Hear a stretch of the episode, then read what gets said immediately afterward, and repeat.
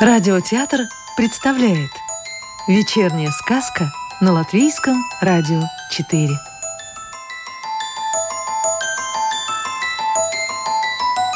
Добро пожаловать в мир сказок о цветах латвийской писательницы Анны Саксе.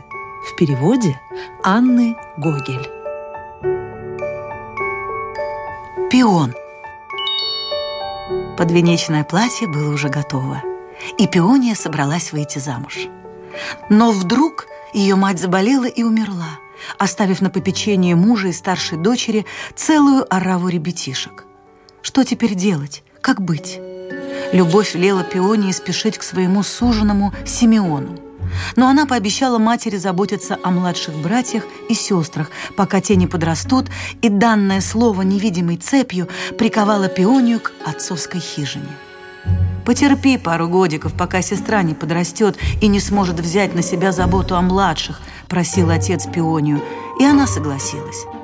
Но как только сестра выросла, и к ней посватался такой завидный жених, что она рыдала и умоляла пионию не разрушать ее счастье, и старшая сестра сдалась, отложив свою свадьбу еще на пару лет. «Это время пролетит быстро, как стайка птиц, а наша любовь станет крепче», успокаивала пиония и себя, и своего милого. «Если надо подождать, подождем», согласился Симеон. Но его отец и мать были недовольны новой отсрочкой. Они считали, что холостому взрослому сыну больше не место в родительском доме, и отослали его в чужие края. Симеон пообещал пионии прислать через 2 года голубя за ответом и отправился на чужбину счастье искать, добра наживать. Прошел год, за ним 2, прилетел голубь. Он принес в клюве письмо и прекрасный иноземный цветок. «Спасибо, милый друг, что не забываешь обо мне», – писала пиония Симеону.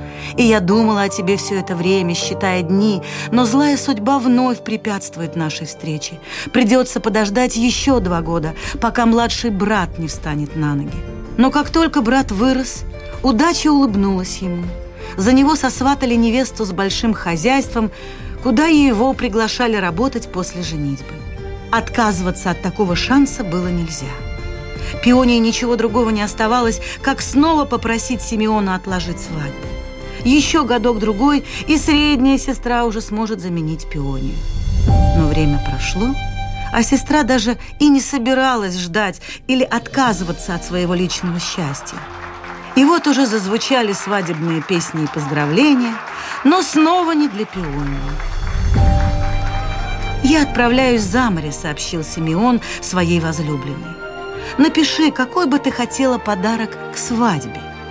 «Привези мне цветок, который украсит мой сад», – ответила пиония, не веря, что Симеону удастся разбогатеть. В хлопотах и заботах время пролетело быстро.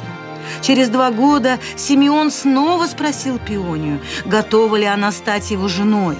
Но, увы, пиония не может сейчас выйти из отцовской семьи. Да еще один брат повзрослел. Но и его не смогли удержать дома, и он отправился странствовать по свету. Осталось подождать совсем чуть-чуть, 2 младшеньких поставить на ноги, и тогда они с Симеоном обязательно поженятся. Могла ли пиония предвидеть, что жестокая болезнь погубит ту сестру, что первой вышла замуж, и что она оставит 3 малышей сиротами? Кто же будет нянчить их? Кто будет заботиться о них, если их отец весь день работает? Разве пиония может бросить их на произвол судьбы? И снова пиония шлет весточку своему сердечному другу, чтобы он не спешил, пока зять не найдет новую жену и не заберет детей к себе. Время траура прошло, и зять снова женился. Но новая жена и слышать не хотела о том, чтобы взять на воспитание 3 чужих детей. Дальше пиония и Симеон уже не считали года, откладывая свадьбу. Когда подросли и приемные дети, пришел черед племянников. То братья, то сестры умоляли пионию присмотреть за их малышами. Все новые дети рождались, а годы мчались, как резвые кони, унося красоту и молодость пионии. Спина согнулась под тяжестью забот, волосы поседели от тоски. И когда, наконец, она так состарилась, что никому не нужна была ее помощь, все родственники и воспитанники позабыли дорожку к хижине, где жила одинокая старушка. Каждое утро она выходила к воротам, опираясь на трость, и подолгу стояла там, ожидая почтового голубя от Симеона, чтобы передать своему жениху радостную весть. «Приезжай!» Когда голубь унес письмо, Пиония начала готовиться к свадьбе. Она достала и надела то самое подвенечное платье, сшитое еще в молодости, украсила голову миртовым венком невесты и в таком наряде от зари до зари простаивала у калитки. Прохожие показывали на нее пальцем и смеялись. «Поглядите, старая Пиония, кажется, совсем спятила!» Напрасно стояла она и ждала. Никто не приходил.